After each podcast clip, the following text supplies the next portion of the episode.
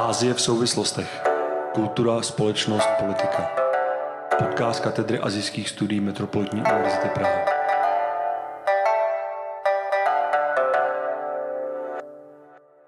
Vítáme vás opět po měsíci u podcastu Ázie v souvislostech.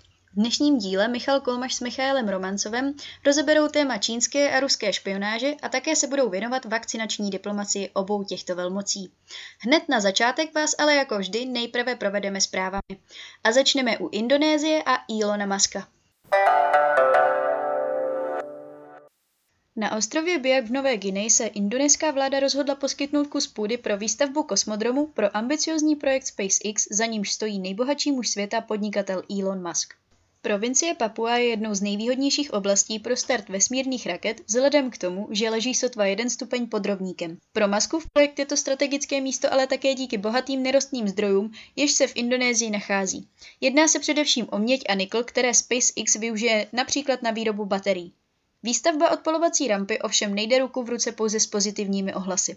Ačkoliv indonéská vláda slibuje modernizaci infrastruktury a nové ekonomické příležitosti, pro obyvatele ostrova jen žijí tradičním způsobem života je nový, lukrativní projekt, z něhož je zbytek světa nadšen, spíše noční můrou. Bojí se tak, že výstavba kosmodromu zasáhne přímo a negativně do jejich životů. Místo odpalovací rampy se nachází něco málo přes 2 kilometry od nejbližší vesnice, což není příliš uklidňující skutečnost, zvážíme-li, že taková vesmírná raketa pravděpodobně neopustí Zemi na oběžnou dráhu tiše a nepozorovaně a celý provoz kosmodromu nebude tak úplně neviditelný. To, že fungování projektu SpaceX zasáhne do životů místních obyvatel, je téměř nevyhnutelné. Pro většinu papuánců je tamní oblast stále klíčová pro pěstování plodin či lov a rybolov. Nemluvě o tom, že se fungování projektu pravděpodobně výrazně projeví na okolní krajině a přírodě. Zástupci místních kmenů, kteří již desetiletí protestují proti indonéské vládě, jenž na práva místních původních obyvatel nebere tak úplně ohled, se proto zcela oprávněně obávají, že budou muset půdu, jež se předávala z generace na generaci, opustit. Indonéská vláda mimo jiné slibuje, že zachová tradiční hodnoty ostrova a také, že tamní obyvatele již nebudou muset své živobytí podřizovat pouze pěstování a lovu. Slibují totiž nové pracovní příležitosti. Ovšem, těžko říci, zde opravdu někdo z místních obyvatel, jejich způsob života má poměrně skromnější cíle, než dobývat vesmír. O zatraktivnění oblasti pro turismus a modernizaci svého tradičního způsobu života, již indonéská vláda tak překotně slibuje, vlastně stojí. V polovině dubna 2021 japonská vláda rozhodla o vypuštění kontaminované vody z jaderné elektrárny Fukushima do moře. Ač to zní na první pohled poněkud znepokojivě, závěry z výzkumu nakonec prokázaly, že takovýto krok nebude mít negativní dopad na životní prostředí. S vládními kroky ale nesouhlasí některé nevládní organizace, které jsou přesvědčeny o mnohem větší závadnosti vody. Podle některých názorů prý japonská vláda zatajuje informace o přítomnosti škodlivých látek, které by mohly mít vliv na zdraví obyvatel. Představa vypuštění kontaminované vody do moře se rovněž neschledala s příliš kladnou odezvou od místních rybářů a nejen od nich. Negativní postoj v této věci zaujali i pevninská Čína Jižní Korea, jež mimochodem zakazuje dovoz mořských plodů přímo z Fukushimy. V nádržích, které zadržují vodu, jež byla použita pro chlazení reaktorů, je něco kolem 1,3 milionu tun této kontaminované vody. Voda je postupně filtrována od nebezpečného materiálu a její postupné vypouštění do moře by podle celosvětových standardů mělo být v pořádku. Jedná se zároveň o běžný způsob, pomocí něhož se jaderné elektrárny vody zbavují.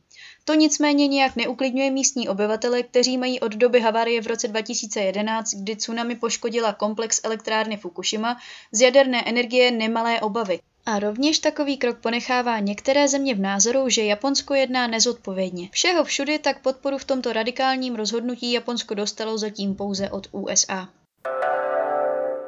Generál Min Aung Hlaing, velitel myanmarské armády, která převzala moc v únoru letošního roku, se od převratu zúčastnil první zahraniční cesty, a to na summit uskupení ASEAN. Lídři států jihovýchodní Asie společně naléhali, aby ukončil násilná jednání vůči protestujícím a aby byli propuštěni političtí vězni. Od převratu zemřelo při protestech více než 700 lidí a na tisíce protestujících bylo zadrženo. Lídři a ministři deseti členských států ASEAN se shodli na pěti zásadních bodech, které zahrnují dožadování se okamžitého zastavení veškerého násilí, otevření dialogu mezi armádou a lídry, kteří se staví proti převratu, a ASEAN rovněž nabídnul humanitární asistenci a dohled nad průběhem již zmíněných dialogů. Opozice, která se staví proti vojenskému puči a dožaduje se nastolení demokracie v zemi, tyto kroky vítá. A zdá se, že i samotný generál Min Aung Hlaing pomoc ASEANu oceňuje a sám se vyjádřil, že tyto kroky považuje za nápomocné. V roce 2014 vbouchl v českých Hrběticích muniční sklad. Česká policie spolu s investigativními novináři odhaluje, eh, že v tom měla prsty ruská tajná služba GRU. To vedlo k diplomatické roztržce a k vyhostování diplomatů na obou stranách. Jsou špionážní útoky běžné? Byl odhalení Vrbětic výjimečné jen tím, že se nám to podařilo rozkrýt? Je Rusko hlavním zloduchem nebo je špionáž běžná i u ostatních států, například u Číny? O těchto tématech se budeme dnes bavit s politickým geografem Michalem Romancovem, který působí na Metropolitní univerzitě a na Fakultě sociálních věd Univerzity Karlovy. Ahoj Michale. Ahoj Michale. Tak já bych teda rovnou začal uh, tou první otázkou. Uh, je tady tohle ta akce, kterou Rusové provedli u nás, nebo pravděpodobně provedli u nás, je to něco, co je naprosto jako výjimečné ve světě, nebo se to děje, ať už jako z ruské strany, nebo od jiných států? Eh, já jsem přesvědčen, že všechny země v, ve světovém společenství, pokud na to mají alespoň nějaké minimální kapacity, tak se snaží u svých sousedů, ale v zásadě si myslím, že je jedno, jestli ti sousedé nebo s těmi sousedy jsou eh, v přátelských, kooperačních nebo konfrontačních vztazích, tak se snaží prostě zjistit informace, které by pro ně jaksi mohly být nějakým způsobem zajímavé. Čili určitá míra špionáže, použiju proto tenhle ten termín, si myslím, že je zcela normální a je naprosto srozumitelné, že je to jedna z důležitých rolí eh, kterou hrají eh, ambasády. Něco jiného všem je, jestli eh, jakýkoliv stát ve světovém společenství na území nějakého jiného státu identifikuje lidi, objekty nebo něco jiného, v čem spatřuje riziko sám pro sebe a rozhodne se vlastně ten, ten problém řešit eh, vlastně fyzickým útokem. To znamená, zlikvidováni jsou nějací konkrétní lidé, eh, tak jako se tomu stalo pravděpodobně tedy ve Vrběticích, je dejme tomu vyhozen eh, do vzduchu muniční sklad, ale to může být cokoliv jiného samozřejmě. To by mohla být třeba likvidace nějakého letadla nebo nějakých vagónů vlaků, který převáží ze země X do země Y, co si, v čem ten stát Eh, spatřuje hrozbu. Víme, že tohle jsou věci, které se uh, historicky děly, uh, které se dějí, které se předpokládám dít budou dál. Není žádné tajemství, že spousta těch, kteří se okamžitě po té, co naše spravodajské služby a vedení našeho státu ukázalo v tomto případě na Rusy, tak se začali Eh, vlastně ohánět tím, že tohle jsou věci, které historicky třeba dělali eh, Izraelci, což je samozřejmě pravda. Eh, vzpomenulo se třeba na známý útok francouzské spravodajské služby na loď Greenpeace na Novém Zélandu, což je záležitost z 80. let minulého století.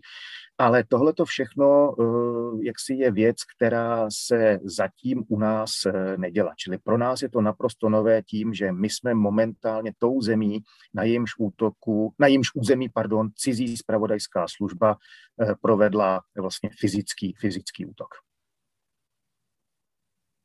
No a myslíš, že to Rusko je tady v tomhle třeba aktivnější než ostatní státy na světě? Myslím si, že Rusko v tento okamžik uh, bude velice aktivní, protože uh, Rusko je velmoc, která je evidentně nespokojená s tím, jak uh, se systém mezinárodních vztahů vlastně po rozpadu Sovětského svazu vyvinul. To je klíčová, eh, klíčová proměna, protože v kterékoliv situaci eh, můžeme, ať už globální nebo nějaký regionální či lokální systém mezinárodních vztahů, tak v něm vždycky můžeme eh, najít státy, které jsou víceméně spokojené a státy, které jsou spokojené méně, případně které jsou nespokojené zcela. Žádná jiná mocnost, eh, když se omezím pouze na tuhletu kategorii zemí, žádná jiná mocnost v současnosti nedává tak eh, jednoznačně najevo, že je nespokojena s distribucí moci v systému mezinárodních vztahů jako právě Putinovo Rusko. A Putinovo Rusko to byla země, která se chovala asertivně, Řekněme, že počátkem ruské asertivity je Putinův projev na konferenci v Mnichově v roce 2007, kdy dal jednoznačně najevo, že prostě pohledem ruských elit veškeré změny v bezpečnostní struktuře Evropě a ve vojensko-bezpečnostní oblasti v Evropě, potažmo ve světě jsou prostě špatné ale eh, od roku 2014, nejpozději od roku 2014, eh, to znamená od ruského útoku na eh, Ukrajinu a vlastně zahájení války na Donbase, tak Rusko přestalo být asertivní, ale začalo být agresivní mocností.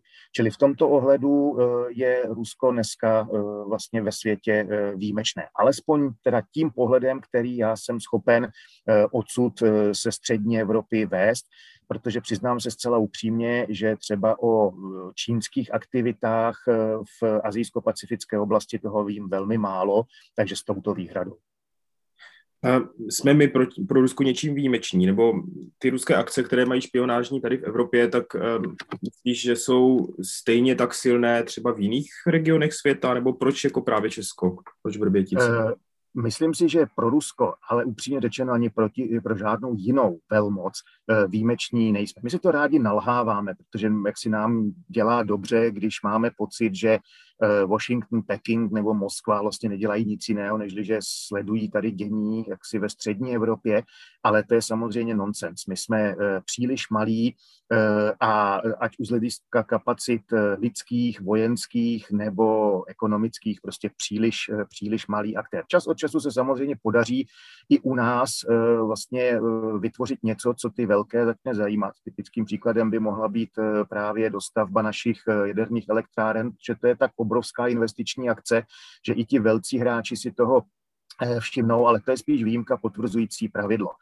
Čili eh, výjimeční eh, rozhodně, rozhodně nejsme. Ale pro Rusko jsme evidentně začali být mimořádně zajímaví právě bezprostředně po tom roce 2007, o kterém jsem před chvilkou mluvil, protože v ten okamžik Rusko dalo veřejně najevo, že není spokojené, že bude nějakým způsobem usilovat o změnu a pokud si posluchači vybaví, jaká byla tehdy u nás vnitropolitická situace, tak eh, zjistí, že to bylo období, kdy se o, vlastně moc tady uh, přetahovali tehdy ODS a ČSSD a byla to právě ČSSD a její tehdejší politické elity, které se rozhodly, uh, že uh, vlastně budou snahy občanských demokratů torpédovat mimo jiné i v oblasti vojensko-bezpečnostní a zahraničně politické. Eh, tehdy se jednalo o možnosti umístění eh, amerického radaru v Brdech jakožto součást americké, respektive alianční protiraketové obrany,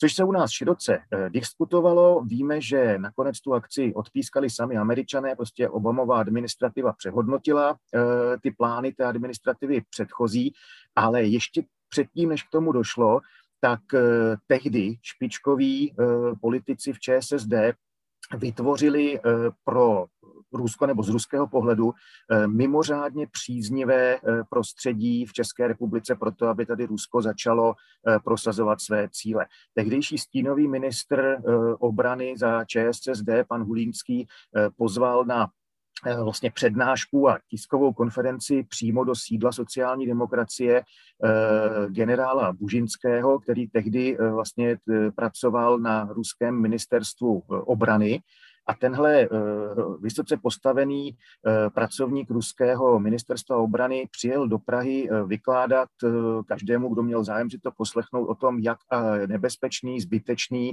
a protiruský je ten americký lomeno alianční projekt. Myslím si, že tím byla vlastně Rusům jednoznačně signalizována ochota minimálně části českých politických elit Eh, v kontextu tady našeho vnitropolitického eh, boje eh, s nimi navázat nějaký typ jaksi kontaktu a to vlastně si myslím, jak si, že je, že je věc, která je výjimečná. Plus pochopitelně Rusové nejsou padlí na hlavu a nemohlo jim uniknout, že navzdory tomu, že putinské Rusko je minimálně, pokud jde o retoriku, velmi aktivně antikomunistické, tak že v České republice je poměrně významná politická síla v podobě komunistické strany Čech a Moravy, která je daleko víc než komunistická, tak je otevřeně proruská. A teda myslíš, že tady tyhle události z těch, řekněme, 10-15 let zpátky, tak uh, ulehčili i tu, nebo vlastně umožnili tu ruskou asertivitu, kterou jsme v těch vrběticích viděli, jakože bez toho, aniž bychom měli třeba tady takovou určitou část populace, která je pro ruská, by si to rusové nedovolili, myslíš? Eh, takhle, eh, Rusové, tady zase je, je, je zapotřebí si uvědomit, jakým způsobem Rusové sami o sobě smýšlejí. Rusové jsou přesvědčeni, a teď, když říkám Rusové, tak tím nemyslím obyčejnou ruskou populaci, ale myslím tím ruské politické, eh, ruské politické elity. Kdekoliv ve světě, viděli jsme to v souvislosti třeba s eh, těmi problémy, které jsou mezi Ruskem, Německem, mezi Ruskem, Británií, mezi Ruskem, Spojenými státy samozřejmě. Rusové vždycky říkají, my jsme velmoc a velmoc se chová tak, jak eh, sama uzná za vhodné. Prostě v jejich, jejich optikou nejdůležitější komponent velmocenskosti je, že velmoc se neohlíží eh, ani zpátky, ani doprava, ani doleva, že velmoc hledí pouze dopředu. Čili eh, ruská asertivita, rétorická eh, vůči nám v tomto ohledu není vůbec ničím, ničím překvapivým. Takhle by se chovali bez pochyby, i kdyby k těm věcem, o kterých jsem mluvil před chvilkou, nikdy nedošlo. Otázkou je, jestli by se tady celá ta léta cítili tak dobře, eh, jestli by tady eh, bez tohohle toho podhoubí například měli tak početnou ambasádu, jestli by tady rozvíjeli celou řadu aktivit, které právě například čeští komunisté, ale oni v tom nejedou samozřejmě sami, tak velice ochotně a z jejich pohledu nepochybně účinně prostě zesilovali dál směrem do českého veřejného prostoru. Mě se ještě zaujalo, když jsi mluvil o tom, že Rusko je nespokojenou mocí nebo nespokojenou velmocí. Um, máš pocit, že něco podobného můžeme vidět u té Číny, nebo Čína mnohem jako spokojenější, už jenom proto, že asi ekonomicky roste, má ten diverzifikovanější zahraniční trh a zahraniční vůbec potenciál obchodní, nebo vidíš tam něco podobného? Eh, já nejsem odborník na Čínu a zase řeknu, že já primárně sleduju Čínu prostřednictvím právě ruské optiky, protože to je to, co mě na tom eh, upřímně řečeno zajímá nejvíc. A zase není, není žádným eh, překvapením, když řeknu, že mezi Čínou a Spojenými státy eh, to už eh, řadu let poměrně výrazným způsobem jak si skřípe, že američané vnímají Čínu minimálně jako stále rostoucí konkurenci a že Číňané se ve světě, ve kterém dominují americká pravidla, americké představy o tom, jakým způsobem se ta hra má hrát, takže se cítí stále méně komfortním způsobem. Nicméně eh, Čína, eh, přesně jak si říkal, je eh, mocností na vzestupu. To znamená, možná je nespokojená, nebo pravděpodobně nespokojená, cítí se být nejspíš omezována, zejména ve vztahu k tomu, jaké kapacity buď to reálně má, nebo jaké cítí, že, že má. Chtěla by mít, řekněme, větší místo na slunci, ale to je něco úplně jiného nežli Rusko, protože Rusko je ve všech měřitelných ohledech s výjimkou velikosti jaderného arzenálu eh, mocností, která je jednoznačně na eh, ústupu. A je to mocnost, která, eh, když se podíváme na právě ty kvantifikovatelné údaje, tak která vlastně ta, ta, ta sestupná trajektorie začíná být čím dál tím strmnější. S chodou okolností dneska bude mít eh, Putin eh, vlastně to svoje jedno z těch svých dvou velkých tradičních každoročních vystoupení.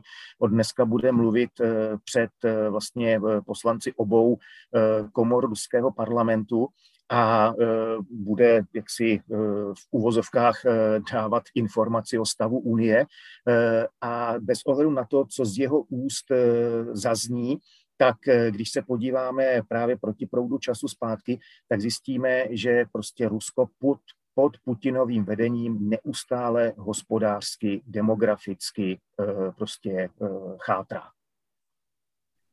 Já jenom doplním, že to nahráváme ve středu 21. dubna, protože ono to asi potom bude zveřejněno trošku později. Ehm, eh, Michal, máš ještě pocit, že eh, tady to, co se teď stalo, že by to mohlo uškodit ruské image ve světě, nebo to je něco, co už všichni tak nějak jako berou, že Rusko se tak chová a nikoho to jako nebude moc šokovat? Já si myslím, že všichni, kdo se Rusku věnují, tak tohle to jsou věci, o kterých se ví. Mimochodem, tohle jsou docela, dokonce i témata, o kterých se lze dočíst v ruských oficiálních zdrojích. Oni vědí, že mají problémy a ty problémy jsou tak velké, že ten stát vlastně není schopen je nějakým způsobem kamuflovat. Čili pro experty to nepochybně není vůbec nic neznámého nebo překvapivého. Jenomže image to je něco, co míří spíš někam Eh, jaksi do veřejnosti. A myslím si, že tady je podstatné eh, i to, co eh, konec konců na Rusku připadá přitažlivé řadě lidí tady u nás. Ruská image ve světě není postavená na tom, že by Rusko bylo schopné vyrábět produkty a poskytovat služby, které by měly špičkovou kvalitu, ale ruská image je postavená na tom, že Rusko se nebojí čelit Spojeným státům a na tom se nic eh, nemění. Vlastně naopak, eh, čím větší problémy eh, mezi Washingtonem a Moskvou, tím spíš Rusko může hrát tuhle tu kartu. Podívejte se, my jsme ve světě jediní, kdo se Američanů nebojí. Takže si myslíš, že to žádný jako významnější dopady i třeba třeba v Česku, že by to mohlo mít nějaké dopady? V Česku si umím představit, že pokud vlastně zejména pokud, pokud dojde k tomu, že eh, vláda nějakým způsobem zveřejní minimálně část těch materiálů, na jejich základě eh, dospěla k přesvědčení, že eh, za tím útokem ve Vrběticích jsou příslušníci ruské spravodajské služby, tak v tom konkrétním českém prostoru by tohleto možná mohlo znamenat změnu. Pokud by česká veřejnost byla dostatečně široce informována o tom, jakým způsobem se o nás eh, teď eh, právě v souvislosti toho napětí mezi Prahou a Moskvou eh, mluví v ruských sdělovacích prostředcích, jakým způsobem se o nás vyjadřuje mluvčí ruského ministerstva zahraničních věcí paní Zacharová, tak to by mohlo mít na určitý, určité množství jaksi lidí nějaký, nějaký dopad, ale opětně se vracíme k tomu, o čem jsme se bavili na začátku. Prostě my nejsme tak významní, aby tohleto rezonovalo světem. Prostě to, že eh, Moskva eh, označuje naše vládní představitele za chaoty, za loutky v rukou Washingtonu a tak dále, tak podobně, proč by na tohleto eh, měli prostě reagovat lidé třeba v Latinské Americe. Konec konců stačí se podívat na to, jakým způsobem ta část naší veřejnosti, která je pro Ruská, třeba reagovala na ty informace o teroristickém útoku, kterého se eh, dopustila ruská GRU v Británii. Prostě je to nezajímá. Čili nedělejme si iluze, že eh, vlastně pokažený mediální obraz eh, Česka v Rusku by mohl globálně rezonovat. A další věcí, která se hodně diskutovala už předtím, než tomu útoku došlo, bylo um, jakási ruská, ale možná i trošku čínská vakcínová diplomacie. S tím, že my jsme tedy hodně tady dlouho, no, určitě v posledních několika týdnech diskutovali o tom, jestli máme nakoupit vakcínu Sputnik z Ruska, ostatní státy v Evropě už to udělali nebo se chystali to udělat. Um, já bych se na začátek tady v téhle věci zeptal. Um, máš pocit, že um, ať už tady ty ruské exporty, tadyhle vakcíny, nebo i třeba ty čínské, um, mají nějakou takovou tu snahu o to zajistit si tu lepší image, nebo i třeba nějakou jako větší sféru vlivu, což je tomu Rusku i Číně vlastně častokrát vyčítáno ohledu na tu vakcínu? Já jsem přesvědčen, že určitě ano. A zase v obecné rovině si myslím, že to je naprosto standardní. Eh, když se podíváme vlastně na distribuci mezinárodní humanitární pomoci, tak to je něco, co se objevilo sice v historii už eh, v, izolovaných případech eh, dávno předtím, ale poprvé se tyhle ty věci ve velkém začaly komunikovat a velice záhy si uvědomili, že to je důležitá součást PR po druhé světové válce. Když se podíváme například na UNRU, bezprostředně po druhé světové válce, no tak víme, jak obrovský pozitivní dojem to tehdy vyvolalo ve všech těch zemích, tehdejší Československo nevyjímaje, kam pomoc eh, z UNRY eh, přišla pozitivní afinita vůči, vůči spojeným státům a tak dále. Čili ano, tohle je standardní zase způsob toho, jak, jim, jak se státy chovají a zejména ty velké státy, protože mají velké kapacity, tak toho, toho využívají. Otázkou tady nicméně je, Eh, v případě Ruska a zase já nevím, jak úplně v případě, v případě Číny, ale některé rysy tam jsou jistě, jistě jistě společné, že všichni odborníci, kteří se věnují problematice tedy výroby vakcín a jejich lékařské účinnosti, což je z našeho úhlu pohledu to nejpodstatnější, tak říkají unizóno v zásadě, máme velkou důvěru v ruskou vědu, to znamená, pokud ruští vědci říkají, vyvinuli jsme preparát, který má takové a makové prostě složení a ten preparát je funkční, tak asi není důvodu tomu eh, nevěřit. Otázkou je, jestli ruský stát je schopen zajistit výrobu a distribuci tohoto preparátu účinného v dostatečné kvantitě a kvalitě. A naprosto jednoznačně vidíme, že Rusové už naslibovali eh, řadě zemí světa dodávky a harmonogram těch dodávek prostě nefunguje, pokud je mi známo v jednom jediném eh, případu. Navíc se objevily ty problémy eh, s tím, že eh, Rusko neustále odmítá těm národním nebo nadnárodním certifikačním orgánům vlastně dát k dispozici dokumentaci, co přesně tedy tam je. Víme, že tyhle ty problémy jsou v Brazílii, což není země Evropské, Evropské unie a víme, že tyhle ty problémy má právě ten evropský regulátor, ta takzvaná EMA. A mně přijde být naprosto srozumitelné, že evropské země řeknou, eh, pokud máte funkční preparát a pokud tento preparát eh, bude certifikován, máme zájem si ho koupit. Problém ovšem je, že Evropa je dostatečně eh, bohatá, dostatečně, eh, řekněme, institucionálně silná entita, nebo Evropská unie, na to, aby s Ruskem eh, tedy navázala v zásadě v této oblasti přesně to, co Rusko říká, že je jeho cíl nebo jeho tužba, jak by měly vypadat vztahy s Evropskou unii. To je to takzvaná vzájemně výhodná spolupráce. To znamená, máte preparát, preparát je certifikovaný, my o něj máme zájem, prodejte nám nám ho. Peníze jdou od nás do Ruska, z Ruska k nám, eh, jde buď to licence na výrobu, to je to, o čem eh, třeba jednali eh, Němci, respektive Bavoři s Moskvou, anebo k nám jdou přímo dodávky. A tím vlastně ten vztah končí. Nicméně Rusko má evidentně potřebu ten vztah posunout ještě do další roviny. To znamená, my jsme ti, kteří vám e, dávají k dispozici preparát a vy nám za to musíte projevovat vděk tohle je vlastně nejdůležitější, z mého pohledu nejdůležitější politická složka toho, jak Rusko svou vakcinovou diplomaci od začátku e, vlastně založilo. A tenhle ten fenomén je potenciálně e, nebezpečný, protože ten, kdo přistoupí na rituál e, toho, že Rusku se bude vedle toho, že dostanou peníze, takže se jim za to Eh, bude projevovat vděk, tak ten, a teď to úmyslně přeháním, tak ten si potom zakládá na to, že eh, Rusko vznese požadavek, aby někde ve veřejném prostoru v těch zemích, eh, kam bude směřovat ruská vakcína, stál nějaký v úvozovkách koněvův pomník, u kterého se potom každoročně ten rituál bude, bude opakovat. A to je něco, co jde Eh, úplně za rámec eh, toho, jakým způsobem si spolupráci v mezinárodních vztazích eh, představujeme tady v Evropě. Já teďka, já jenom jsem, když jsem to poslouchal, tak mi přijde, že třeba ta čínská zahraniční politika byla v mnohem historicky velice podobná tady tomuhle, protože přece ten tributární systém fungoval úplně stejně tak, že se tam nosili ty tributy, dával se vlastně vděk za to, co ta Čína udělala. Máš pocit, že třeba ve Spojených státech tady tohle není, tady tento princip, nebo je to menší než třeba v tom Rusku a v té Číně? Eh, já si především myslím, že ve Spojených státech eh, zase eh, já nejsem odborník na Spojené státy, ale existuje celá řada jaksi Američanů, kteří působí v diplomaci nebo jsou to odborníci na mezinárodní vztahy, kteří evidentně vlastně mají pocit, že velmi podobně jako Rusům nebo Číňanům i Americe je třeba projevovat vděk.